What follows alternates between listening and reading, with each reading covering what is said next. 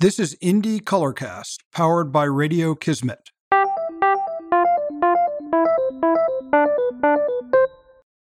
Hi, Andrew Benioff here with Indie Colorcast, along with Christopher Plant of Radio Kismet, both live here in Philadelphia.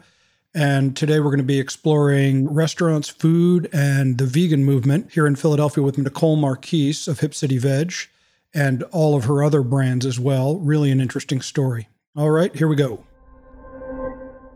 So tell us a little bit about your background. And we know that you were born here in Philly but you've spent some time out in California.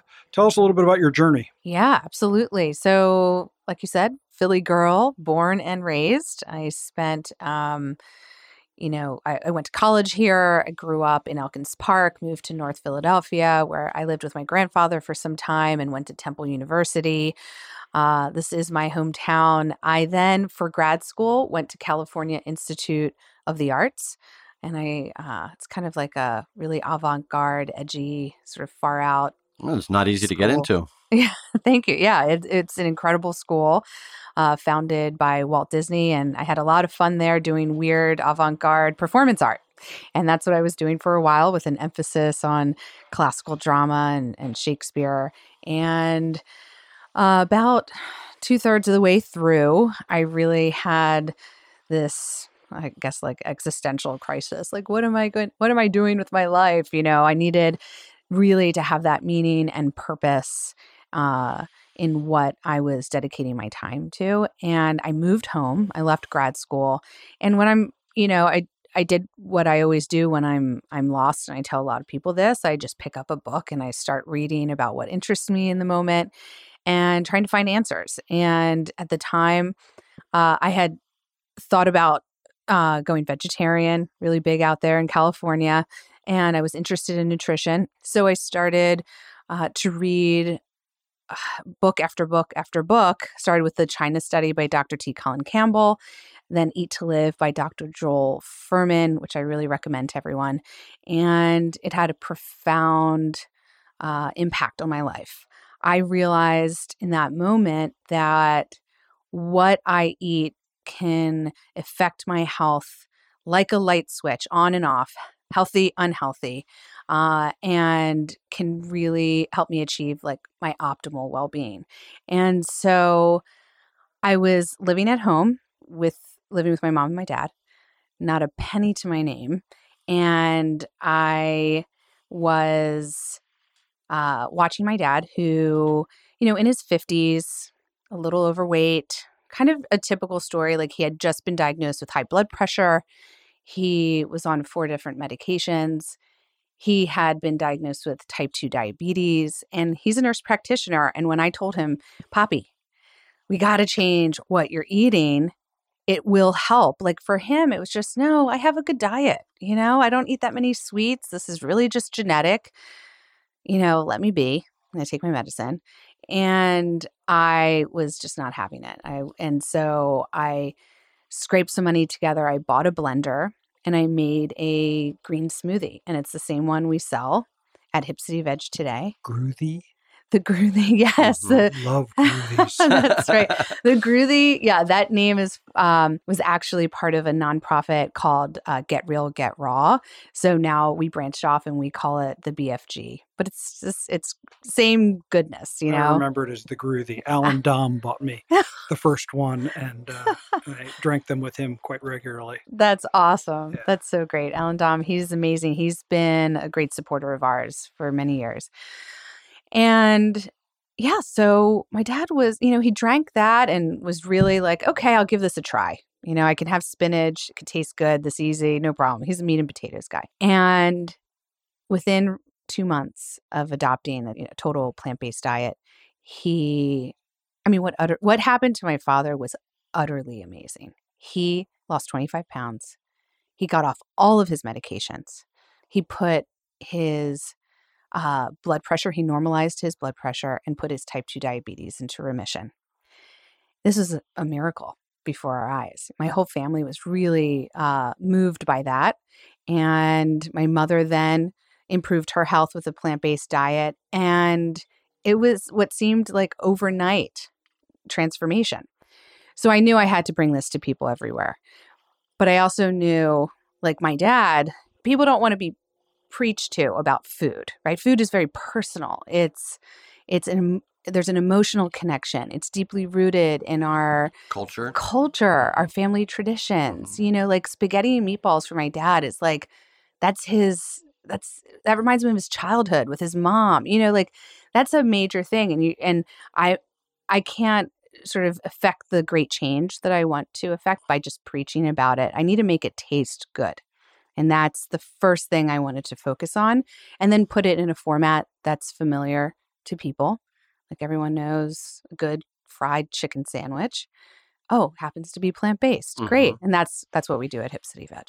And that fried chicken sandwich, by the way, is freaking awesome. I will second that. Thank you. This Thank is you. turning into the uh, the love fest here for your food. But um, you know, you talked about uh, the the culture. You talked about you know how it fits into family and this idea of changing the way that that your father ate, and it is so um, societal that right. um, you know we have a lot of these bad habits that are based on um, our proximity to food based on when and how we eat how busy we are in our lives.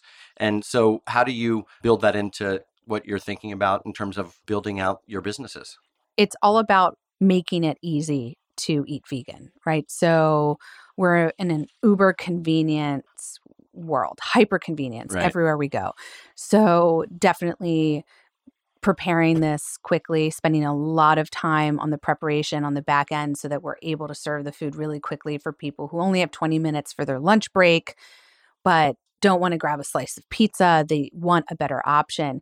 You know, when we opened the doors in 2012, Hip City Veg, we opened at 10 a.m. in the morning and we sold out of food by 1 p.m. Mm-hmm. And this went on for a while. Right and hundreds of people were lined up to eat veggie burgers in the cheese cheesesteak capital of the world. Yeah. I was like, who who knew? You know, but I think what that shows is that even cheesesteak eaters, given the chance and given the choice, want a better, healthier option as long as it tastes good. Right. So flavor is everything. Service, absolutely, having an, a culture of service excellence and talking about that all the time and uh, convenience. So just systemizing everything. Yeah. So that's interesting. I mean, you you have unique branding, you have unique packaging. You talked about the the flavor and and the style of the sandwich and and how it, it fits into kind of what people know. Um, you're environmentally friendly. How did you bring all these things to this concept and what was that sort of thought process like? Yeah, sort of a holistic approach to, you know, to the operations. I um first I became vegan and my family adopted a plant-based diet because of health. It was for me it was selfish reasons. I just wanted to feel better. Mm-hmm. And uh, that quickly evolved though into the environmental aspect. We all know that animal agriculture is one of the leading causes of global climate change. Right. Mm-hmm. And at Hip City Veg, we really want to be the solution one of the pieces of the it's a huge solution right we want to be part of that and that's really what we're we're trying to do so it evolved from health to environmentalism and of course to animal welfare so when thinking about all those things every aspect of the company and restaurants have tremendous variables, right? right? So we have to um, sort of systemize and make principles within our company that we stick to. And part of that is compostable packaging, composting our food scraps, you know, it's really hard to find compostable stickers. It's expensive to do the right thing. It's expensive to do the right thing. So even in our operating agreement, we have a triple bottom line. So that means if anyone else comes into the company is making a decision, they have to do it in the order of first, is this good for the people? Is this good for planet? And then profit. So that at least is in our law, you mm-hmm. know, for the company. Um, and just to keep everything in check. Yeah. Yeah do you have suggestions? I mean, you guys are obviously doing some amazing things um, in sustainability um, and environmental stewardship. Do you have suggestions for other either hotels or restaurants or other people doing in business of how to take their business to the next level using those sort of practices? I know that the single most important thing we can do to avoid the climate crisis is to eat plant based. It is more profound than taking all the cars, trucks, planes off the road in the world combined. It's that important. Animal agriculture is the single most destructive food technology on earth. And so if hotels, restaurants, any menus out there can really adopt more plant based menu items onto their menu, that's a incredible great start and people are really doing that. I mean in philadelphia you've seen the evolution i mean we can go to any restaurant and they'll be able to if it's not on the menu the chef can easily whip up a great veggie plate um, so that's i would say the first step is and not sort of cheating by putting cheese all over it, but mm-hmm. really creating a vegetable forward dish that people can love and, and want to order. And, and is healthy. And is healthy. And and chefs are doing that. The greatest chefs in Philly all have that on their menu. And compostable materials. You know, there's two parts of the equation. The first thing by purchasing compostable takeout materials, we're reducing our dependency on petroleum. And that's really important right now. The second part, of course, is working with the city to develop a municipality to actually compost these compostable materials. Right. You know, in California, they have this. You can right. put out your trash, you put out your recycling, and you put out your compostables and yeah. they take it, right? So we need that infrastructure on the East Coast. Yeah, sure. I mean, the city of Philadelphia stopped recycling, right? We were still dividing our stuff up and putting it on the street, and they were picking it up. And, you know, when China stopped buying their recycling, they decided to not recycle for almost a year. That blows my mind. It's a pretty hard fact, um, but wow. but it happened. You just kind of talked about how other restaurants have done what you were doing eight years ago and adding these onto your menu. How has that changed? You you are obviously interested in educating people, and other businesses are taking your lead. How how has that changed your own business? It's been some healthy competition. Yeah. No pun intended. no, but it's, I think it's great. And yeah. it's part of the mission. Uh, we wanted to create awareness with, you know, hey, plant based foods it can taste really delicious. It doesn't have to be sprouts and grains mm-hmm. and, you know, what everybody sort of thought a vegan meal was.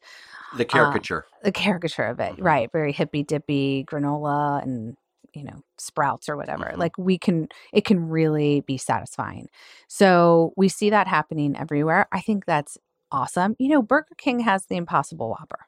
People go oh what do you think about that nicole? Is that going to hurt your business? I think it's incredible.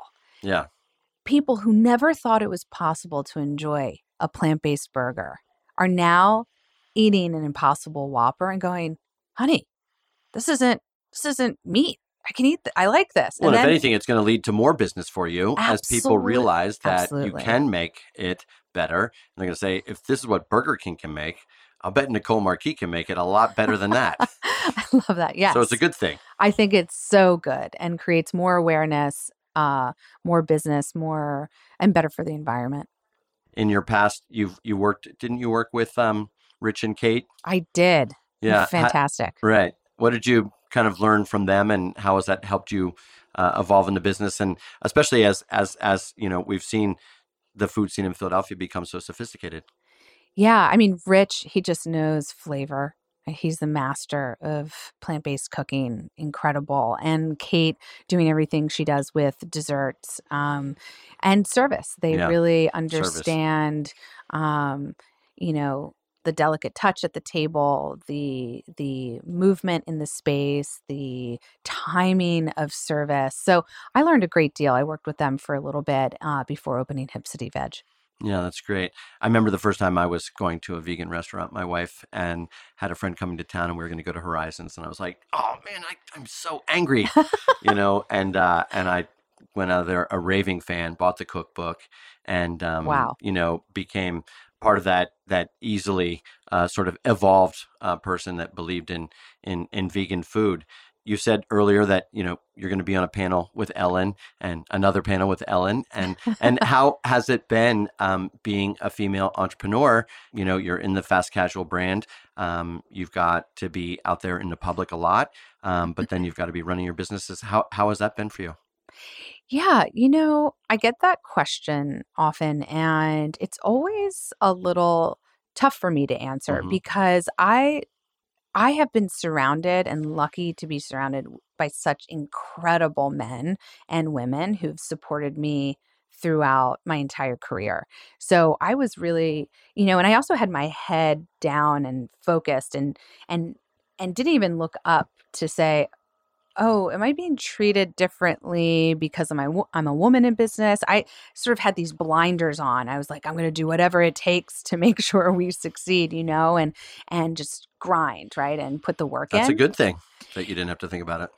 yeah and i'm grateful for that and blessed in that way uh, but there's obvious many many hurdles and struggles that a lot of women have for me becoming a mom i have a two year old Congrats. thank you that that was a big wake up call for me and what it means to be a mom in business Mhm. is a whole nother level and the responsibilities that you know take you sort of out of of leaning in and grinding into your to your business you know just the bedtime routine Right. that's that's a that's a three four hour routine Yeah, that just all of the routines. all of the routines the morning routine the you know all of it and um you know pro- the best thing that's ever happened to me is becoming a mom but still um i think that's where i struggled the most in terms of being a fe- you know this we call it female entrepreneur you know uh, having the mom responsibilities too have been just hard to balance like Yeah. anything so uh you know and there are other great female entrepreneurs that i look up to that are doing it like ellen Yeah. you know so excited i get to talk Yeah. with her again on a on a panel i um, admire her greatly and um i just look towards people who are doing great things Right. you know, whether they're male or female. And I'm inspired by so many people in Philadelphia doing doing great things. Yeah. Well, I mean, you know, when we're just meeting for the first time today, I've been hearing about you for ages and, um, you know, looking at, at what it's been like for you to, to kind of grow your brand. And so you've got how many hip cities in Philadelphia? We have five in Philly, two in DC, a third on its way, and then I have two other full service brands. Right. And that's where we're going here. Um, if you were going to open fast casual brands, which were clearly successful, why did you feel like you needed a full service brand? Great question. You know, I wanted to present vegetables in a sexy, moody, mysterious cocktail lounge vibe. Yeah. You know, and It works. Thank you. Yeah, Charlie was a sinner. Uh, the the area is just right for it, Midtown Village. Um, it's a great spot. So it's a combination of really great location, um, a dark and moody scene, and then juxtaposing that with these like delicate veggie plates that you wouldn't normally, you know, expect. So Yeah. And then Bon Bon. Bar Bon Bon is a Latin inspired Mhm. bar and restaurant, and that's in Rittenhouse Square, sort of an homage to my Puerto Rican roots hmm and my family living in Puerto Rico. And yeah, I had a lot of fun with that. Brought the whole team to San Juan. We explored the architecture and the design and the food and just absorbed that, brought it home, and made this little breezy corner, you know, tropical corner right there in Rittenhouse. hmm And and so um, with those two full service restaurants, will you keep growing those, or are you going to more concentrate on Hip City Veg, or how do you how do you feel like that's going to play out? For me the key to success right now is focus and i, I so i'm focusing right on hip city veg Right. you know it was a passion project to do bar bon bon and charlie was a sinner and they do great and Yeah. i think they're great business concepts also to expand but there's something unique about the location itself in philadelphia that i Mhm. think makes the the vibe of the bar and the restaurant also so unique so um, I'm going to keep them here in Philly. Right. It's a little gem right here, Yeah. and then I'll expand Hip City Veg. Yeah, well, that's great. You'll probably know when the time is too. If you run across another opportunity in another place in the future, in a year, five years, 10 years, 20 years, to do another one of those uh, concepts somewhere Right. else, Right. I think you'll have the, the feeling that it's the right time or place when you when you see it. I hope so. Thank you. Yeah, Yeah. no, that's that's really cool. And uh, you know, just as a, a real quick comment, you you said about um, your roots are Puerto Rican. so for some reason, I thought your roots must be Italian because Oh, you're talking dad. about your dad and spaghetti, and meatballs. That's right. So it, was he eating spaghetti and meatballs in Puerto Rico? That's great.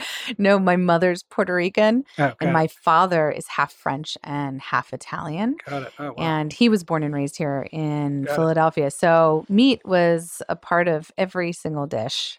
Uh, Super cool. Yeah. so I love it. I love it. Uh, yeah, sorry to veer away on that no, question. that's but great. So at the Independent Lodging Congress, we like to ask uh, a question of everybody that we interview, and that is what does the spirit of independence mean to you and the way that you do business? Because we're the Indie Congress and we, we love speaking to people whether they consider themselves a brand or not. But how, how does independence play into what you do every day? Wow. Spirit of independence.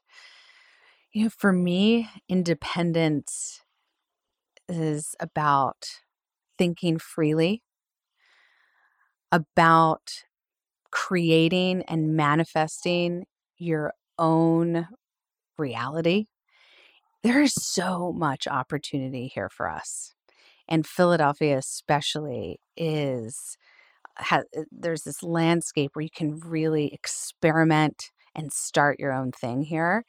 Uh, so for me, spirit of independence is all about as long as you can focus the mind and on exactly what you want and and keep your eye on that goal you really can't, sky's the limit hmm so that's the spirit of independence for me creating your own reality So to close this out, uh, Nicole, I just want to say keep your eye on the Groovies and the, and the crispy chicken sandwich, okay? okay It's I very will. important. Well, and I would for all of also say, you know, help uh, Philadelphia evolve past its reputation as uh, a land of the beef only cheesesteak and continue to figure out how you can help us uh, grow grow past that um, sort of cultural landmark there and whether it's a veggie cheesesteak or helping us um, become a healthier town. challenge accepted There you go. All right. Thank you very much, Nicole Marquis, for coming to visit with us here at Radio Kismet. And uh, we'll see you at the Independent Lodging Congress. thank you Yeah, thanks for joining us for Colorcast. It's wonderful. This is Indie Colorcast, powered by Radio Kismet, and I'm Andrew Benioff, founder and chairman of the Independent Lodging Congress. Indie Colorcast is where we explore independent hospitality, entrepreneurship, and society at large through conversations with leaders in our community of hoteliers, designers, and others to encourage idea generation and new ways of conducting meaningful business. Indie Colorcast.